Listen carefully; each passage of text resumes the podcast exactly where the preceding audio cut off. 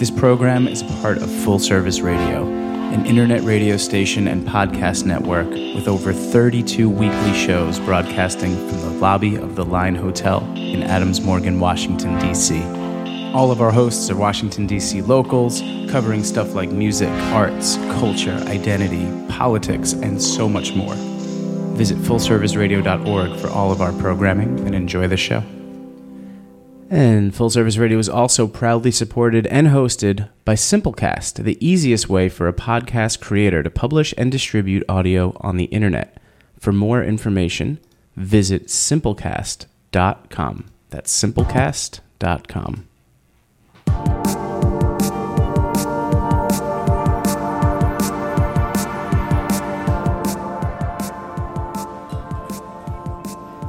Good morning and welcome to Beer Me on Full Service Radio, broadcasting live from the Line Hotel in Adams Morgan, Washington, D.C.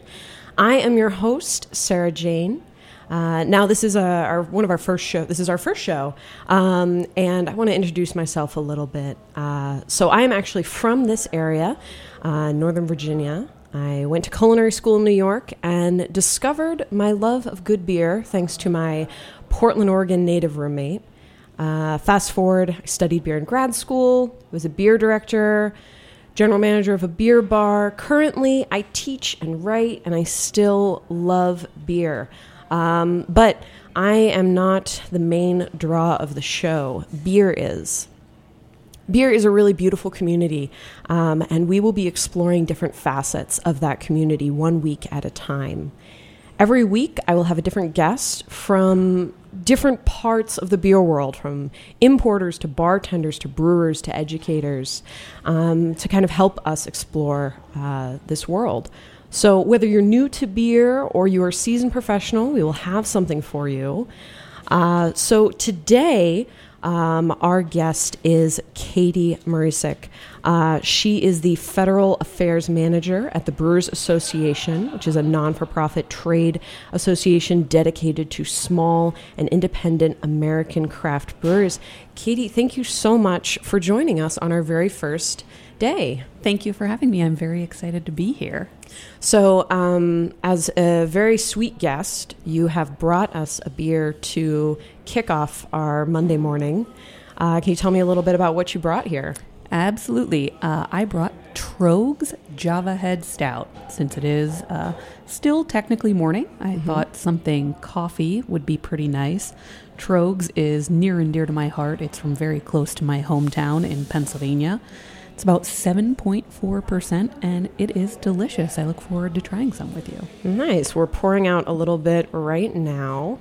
Thank you again for bringing this. So I'm assuming that you had successful holidays all around. Absolutely. Cheers. So as it was just New Year's, did you enjoy any good beers for New Year's? I did indeed. It's so great being in Washington, D.C. right now. There are so many wonderful restaurants that have really upped their beers that they have to pair with their food. So some friends and I went to Tip Cow for New Year's, nice. Which is delicious Laotian food. And I had the Alpine Pure Hoppiness, and it paired very, very well with my spicy dishes. That was one of the first beers I had. Other things that I think I had that evening, a little bit of Tröegs Dear Peter, which is a peach wild ale. It's got a good story. The peaches were one of those things that I think the farmer couldn't sell them. There was something wrong with them. Tröegs took it and they turned it into a really delicious beer. What else did I have? There were many beers had for New Year's just to celebrate. So you did New Year's properly. We did New Year's properly. Yeah. I'm lucky because we were able to do the full holidays properly. And as I said, I was from central Pennsylvania. And one of my traditions when I'm going home every year is to meet some friends at Tröegs. This year we were only there maybe for like a quick hour and a half, but I got to try a beer called Mad Dreams, which is a half and half of Dreamweaver and Mad Elf. And it was great. Oh, wow. I've actually never been to their tasting room. What is it like? Do they have like offerings for food and everything? Or? They do. And the food is really, really good. I could wax poetic about that for a while. It's set up cafeteria style, but it is high quality fare for sure.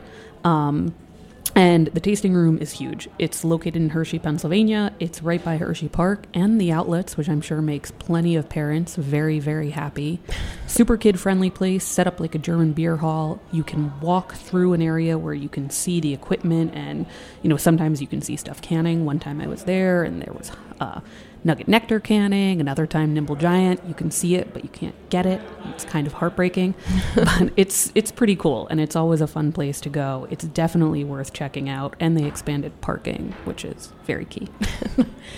So for those of you who aren't familiar with this brewery, we do get it in D.C. Mm-hmm. a decent amount, and typically they do their Nugget Nectar release at Church Key, mm-hmm. A bar here on 14th Street, very near and dear to my heart.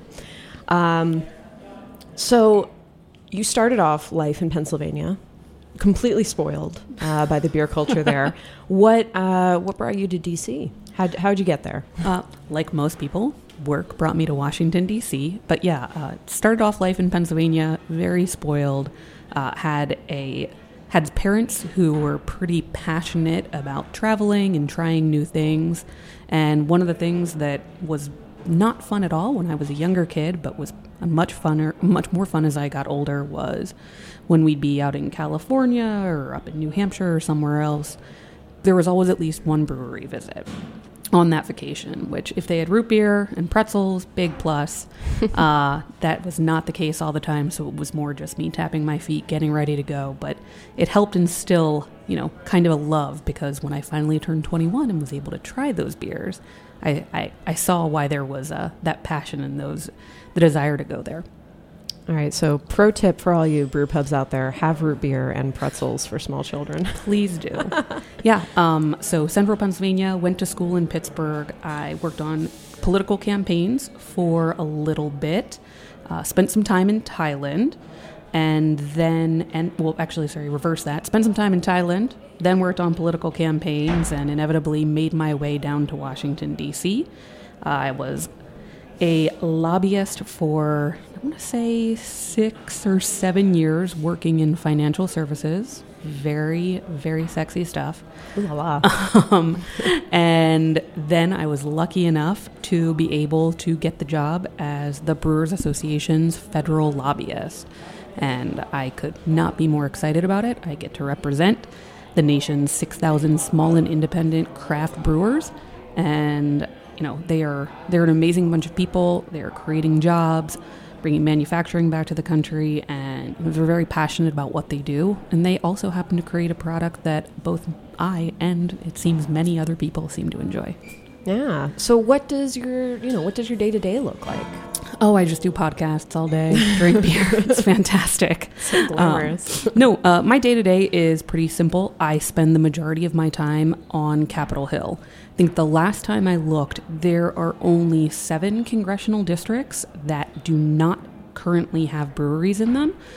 I'm hoping that's changed. I'm sure our economist will let me know if I am wrong on that. But we make a goal to make sure that we're interacting with every single member of Congress to tell them what, you know, craft breweries are doing, the ways that they impact other industries, be that manufacturing or agriculture or retail, how they're creating jobs. Craft breweries have great stories about how they got started. A lot of them end up coming from home brewing, which is great. There are so many passionate homebrewers in the United States, which is fantastic. It's not surprising that they've translated into opening a lot of their own breweries. And they have a pretty strong association, the Homebrewers Association. They do. Yep. Definitely worth something checking out. And I think, you know, D.C. has their own chapter. So the D.C. chapter is very strong. And actually, the Brewers Association and the American Homebrewers Association are interrelated. We work together on things. And I actually work with 2 of the people at the Homebrewers Association to do a homebrew on the Hill competition. And we do this great competition where we invite anybody who works on Capitol Hill. So Hill staffers from the House and Senate, members of Congress, Capitol police officers, to participate in homebrewing. And then we do a competition. We award them this great trophy. It looks like the bill from Capitol Hill, mm-hmm. except his button says beer on it. I like to take him around, take pictures of him in different Capitol Hill spots. Then we actually, at our end of the year, a tasting reception that we do, we have started serving the beers that are entered in that competition. So it's a great way for people to try things that their colleagues have made, and also for us to share, you know, how cool homebrewing is. Nice. So what are some issues that you have kind of worked on in the past couple months to help craft brewers? One of the main things that I've been working on since I've started, is to lower the federal excise tax for small and independent brewers. You know, breweries pay a ton of money in taxes. They're a highly regulated industry, and the federal excise tax is an additional tax on top of what other small businesses pay. So we worked on a bill to reduce that. Currently, the majority of independent brewers that you'll see in the country, if they produce less than 2 million barrels of beer a year, they pay $7 a barrel on their first 60,000 and then $18 on anything above that. We worked on a bill that would lower that, kept the 2 million demarcation, said the first 60,000 barrels go from $7 a barrel to $3.50 a barrel, and then from $18 to $16. That's huge. Yeah, it's a pretty big deal, no matter what your size is. It's called the Craft Beverage Modernization and Tax Reform Act, and it's a popular bill in Congress. It had 303 co-sponsors in the House, 54 in the Senate, a lot of broad bipartisanship support. We were actually able to get a 2-year version or provision of that language passed at the end of this year. So we are hoping that our members are going to have a little more money in their pocket based off of this bill passing, and they've already been pretty vocal about how they are going to use that to expand their business, whether that's reinvesting in buying new tanks, maybe deciding to go into new markets, hiring new people, getting a canning line or a bottling line. We think that it's going to have a good impact on our industry, so we will be working, hopefully, to make that permanent. But, you know, we took the first step forward, and we are excited for our members. Yeah, and, you know, I was surprised that there's just so much that we had, that, you know, that you all had to get, you know, regulation kind of adjusted for. I mean, there's being allowed to serve beverages outdoors on, like, patios, that kind of thing. What are some other projects that you've worked on? Oh, yeah, you know, so I work on the federal stuff specifically, and thanks to a fantastic thing called Prohibition and the 21st Amendment, we have the three-tier system. And the three-tier system means that the majority of alcohol legislation is decided at the state level. So for a place like Washington, D.C. in particular, and I hope I don't mess any of these up, but you've got places like D.C. Brow that have been open for 6 years, Three Stars has been open for 5 years, and then Atlas, Bright Proper, others, 4, and so forth. When a lot of those breweries started, the tasting rooms were open Saturday for like 4 to 5 hours, mm-hmm. and you were allowed to give away 12 ounces of beer, and that was it. So you could have people taste your beer. Wait, so you had to give it away? You had to give it away, yes. Couldn't sell it. Yes, you could not sell it. You could sell growlers, mm-hmm. But you could do, you know, however you wanted to dispense that beer. At some point, they did switch it over, so you were allowed to start charging for beer, whether that was for pints of beer, and tasters and whatnot. Some people adopted that fairly quickly. Others, it took a little bit longer, but the D.C. government has been very, very open to working with brewers and distillers. And mm-hmm. Now I think we have our first winery in Washington, D.C. Oh yeah, District Winery down by the stadium. Yep.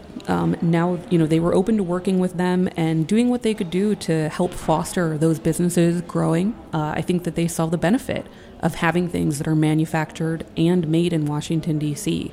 And I don't think beer can take full credit for it, but since I've lived here, I think it's been almost a decade, we have seen a lot of growth of made in D.C. and local, and I think that's fantastic, and I'm excited that beer's been able to be a part of that. And you'll see it too. On a Saturday, you can go to a tasting room. It's a nice place to hang out. Like I said, you can take your kids, you can meet your friends there. The number of birthday parties and baby showers that I have seen happening at breweries always blows my mind, but it's a great place for the adults to go and hang out and have fun. So I think it's pretty cool, and we are hoping to see that continue through states around the country. Georgia actually just last year made it so you can buy beer in tasting rooms, and they were the 50th state to follow through with that. So we expect that there's going to be a lot of new breweries opening in Georgia soon, and the ones that are already there, which some of them are fantastic. I think we've talked about like Creature Comforts mm-hmm. before, Monday Night. Yeah. All of them are going to have the ability to sort of change and grow their model if they want to. Yeah. Congratulations, Georgia. Yes, we're all very happy. I can't wait to go visit.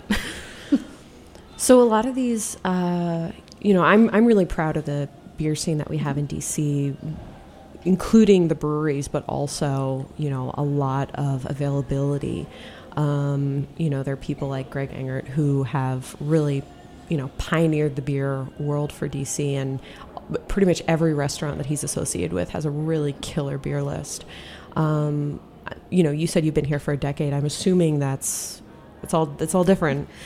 Our glory days right now are very, very different from what it used to be. They are absolutely very different from what they used to be. Now, there's always been something there, but I remember coming to visit when I was in college and going out to Dr. Dramos, and you could always get a beat of Purple Haze there. And that was a beer I loved. That and Pyramid Apricot, those are, for me, I refer them to gateway beers. I used to always be able to be out at a bar and be like, hey guys, you got to try this. You're going to love it. And people did love it. And I think you want to give people something they're going to like first when you're introducing them to, craft beer, wine, coffee, whatever. Give mm-hmm. people something that's accessible to them. That's my personal creed on that. But yeah, when Rustco opened in Alexandria, that was fantastic. I remember when they were getting ready to open Church Key and just hearing that was going to be coming. I was so excited, and they continue to do amazing things. I mean, DC is lucky to be able to get a lot of the beer that they can, and a lot of that relates to, to Greg and Jace and Drew and other people who just have done such an amazing job of building these relationships throughout the industry and making DC a place where people want to open. Paradiso is another one that I have been trying to go to a lot. Just, the beer is fantastic, the pizza is fantastic, but there's always something new and different that I can try there that I've never had before, and I think that's great. Yeah, DC's beer scene has made beer accessible to a lot more people, and I think that's important. Well, we are going to take a short break. We'll be right back to talk about how awesome the DC beer scene is more. Thank you.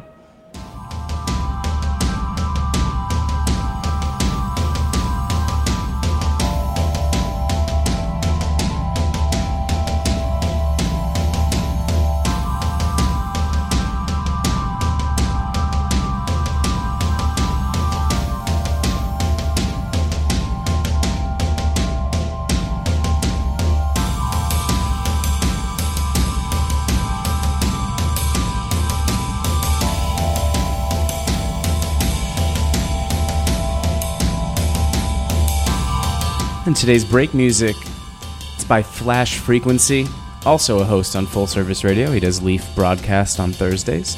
This song is called IMOB from his record called Oscillation Sensation. Again, that's Flash Frequency. Check him out, flashfrequency.bandcamp.com, and we will be right back with Beer Me.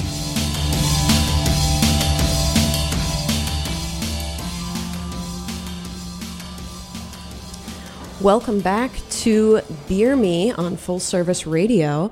I am your host, Sarah Jane. We are sitting down this morning with Katie Marusic from the Brewers Association.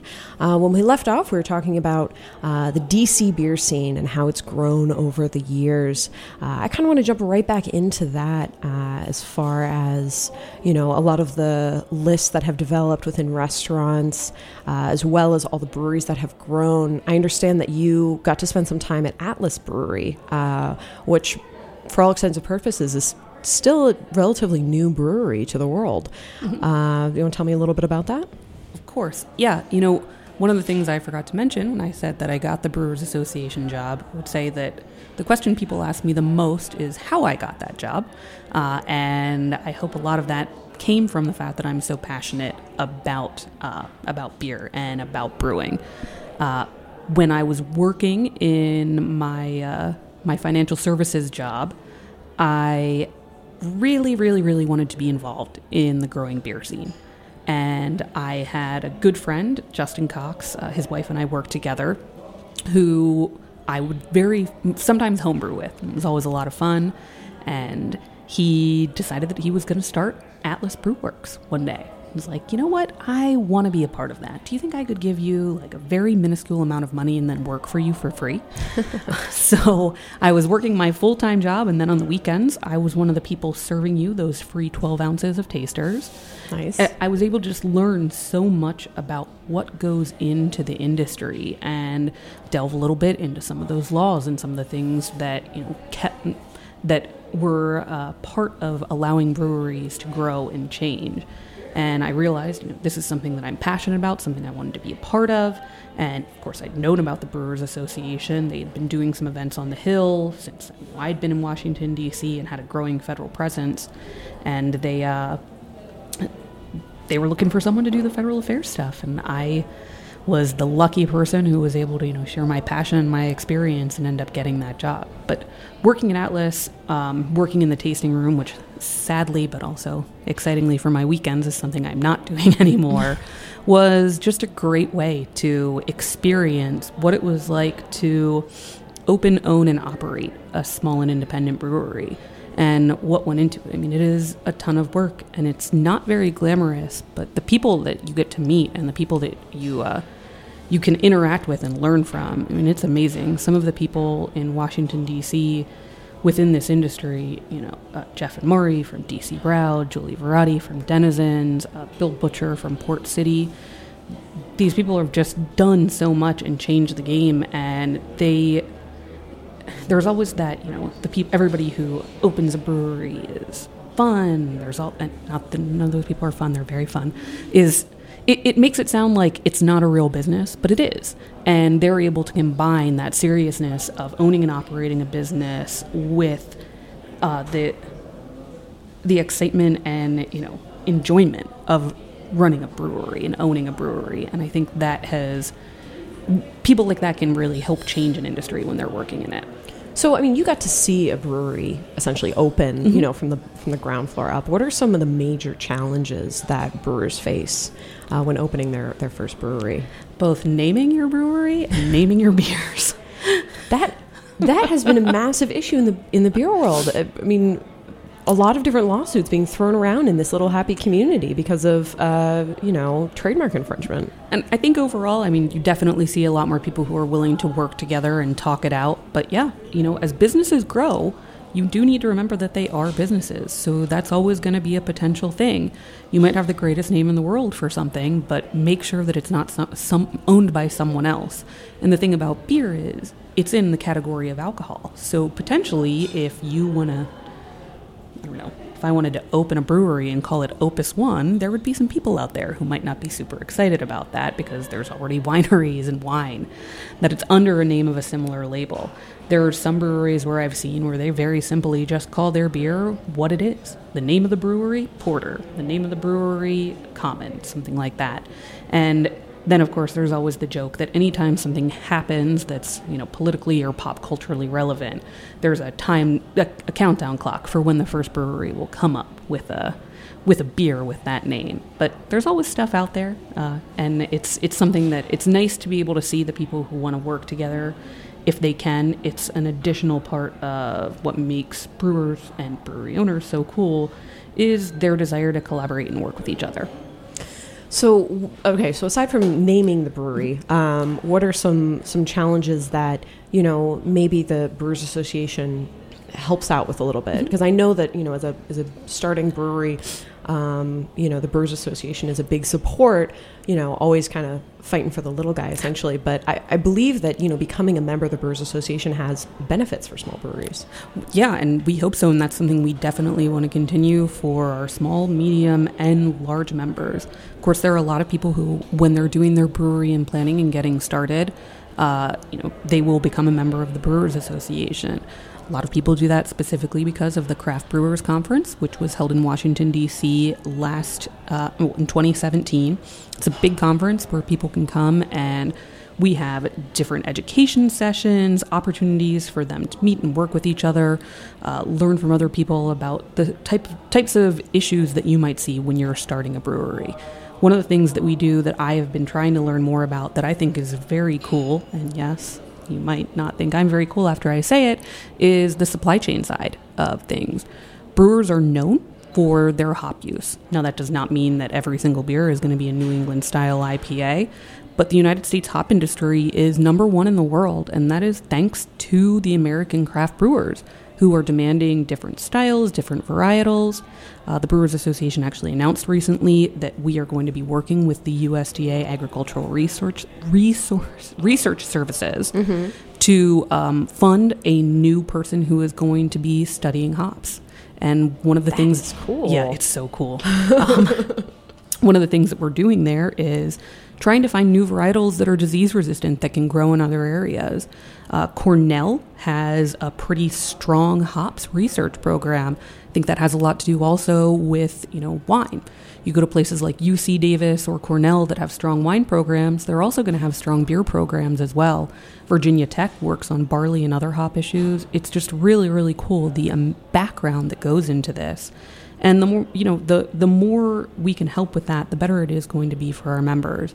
Supply chain issues as well are always something that's big. Breweries, when they are looking to go into production, often are going to, they'll all start out kegging their beer for sure, but then they're going to go into canning or bottling.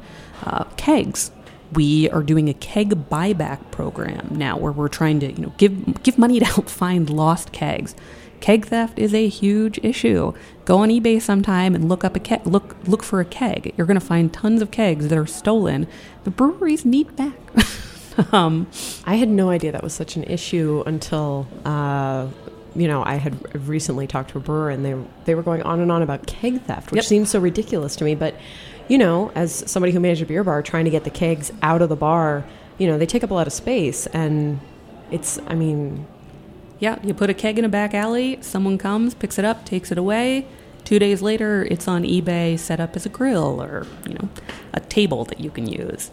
I think it's that type of stuff that we try and work on, and there's a broad range of things that we cover for our members. Right now, if any of my members are listening, the Brewery Industry Survey has started. It's called BIPS. Our economist reached out to you. Please, please, please respond to him and share information with him. That's how we figure out, how breweries are growing, what new breweries are opening, how much your production has changed over time, whether it's gone up or down. That, to me, is really important information, but it's also important to you, too, because it's how we determine the strength and the future of the industry. What else? Membership services. We've had goals, and I know that we still do it. Our membership guys, they are calling you, and they're calling you constantly because they want to know what issues you want to learn about, or what issues are most helpful to you. We are always trying to make contact and interact with people so we can really put our fingers on the pulse of what our members need and what we can do to help them. So as far as for the majority of our listeners, who I'm assuming are not professional brewers, some of you I know dream to be, and we hope that you follow those dreams. But for, the beer connoisseur or somebody new to beer, what can they do to encourage this wonderful world in their community? So this is something, and I think you could talk about it for a while too, that I think is extremely important. And craftbeer.com, which is a part of the Brewers Association, and the Brewers Association itself has been working on it. And that is encouraging people to be more open about choosing beer with your food, trying different pairings, trying your lobster with a certain type of beer, getting a filet instead of getting a glass of red wine, opting for a beer. There are so many styles and choices out there that I guarantee you can find something that is going to be fantastic. Birch and Barley was definitely a leader of that in Washington, D.C. A lot of other restaurants have started adding beer pairings to go with their courses. And then the Brewers Association for over a decade has been doing an event in Washington called Savor, where we do food and beer pairings, and breweries from all across the country enter a lottery, and they have two beers that are picked to come out, and we do a, well, not we, our executive chef does a, does pairings for them, small bites where you can try, you know, some new things in different styles. One of the ones that will always stand out to me forever was my first year working with the BA, and for people who know, Dogfish Sea Quench Ale. It came in an unlabeled bottle. We were trying it at a taster, and they did an oyster with puffed rice, and the pairing was fantastic. It was one of those beers where I'm like, I am going to drink 100 of these beers. So, and I'm unfamiliar with this one. What style was it? Oh, Sea Quench. Mm-hmm. So you can get it now. I'm not doing an advertisement, but it you know, it's a, oh my gosh, I'm going totally blank in my mind. Sea salt, coriander. Goza? Yes. Okay. That is embarrassing. No, it's all right. But yeah, it's a beer that, you know, has, in typical fashion, has been brewed from stuff in the sea. There are proceeds that go to the National Aquarium. I think Men's Health magazine called it a beer that will actually rehydrate you due to the salt in it.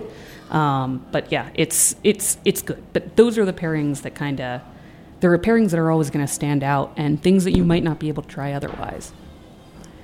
Nice. Well, so, you know, go out there, keep drinking beer. Also, you know, I'm assuming that anytime you go out of town, visit a new city, go to a new state, check out a small craft brewer. Yep. I think that is fantastic, and we would definitely appreciate it. Like I said, there's 6,000 small and independent brewers out there. You are going to be able to find one. Even my tiny little town that I grew up in has their own craft brewery right now.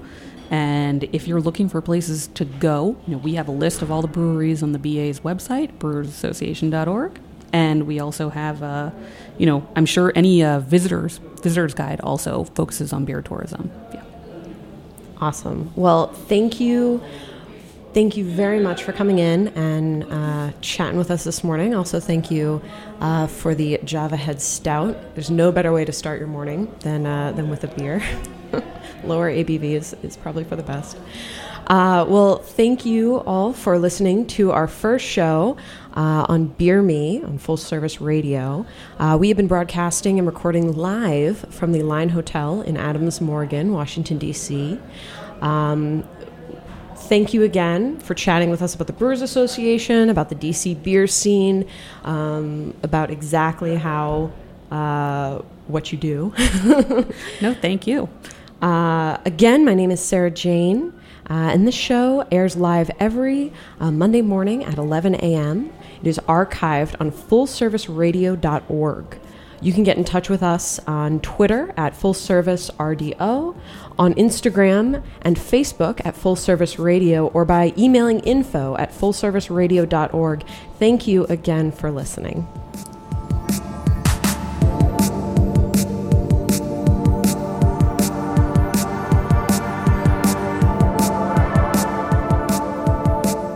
The theme song we use today is, again, by Flash Frequency. It's called Foxes.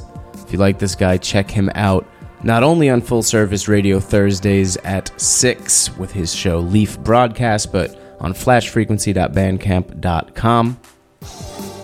See you next time. Thanks for listening to this program on Full Service Radio, broadcasting and recording from the Line Hotel in Adams Morgan, Washington, D.C. Full Service Radio programming can be accessed live and archived on fullserviceradio.org.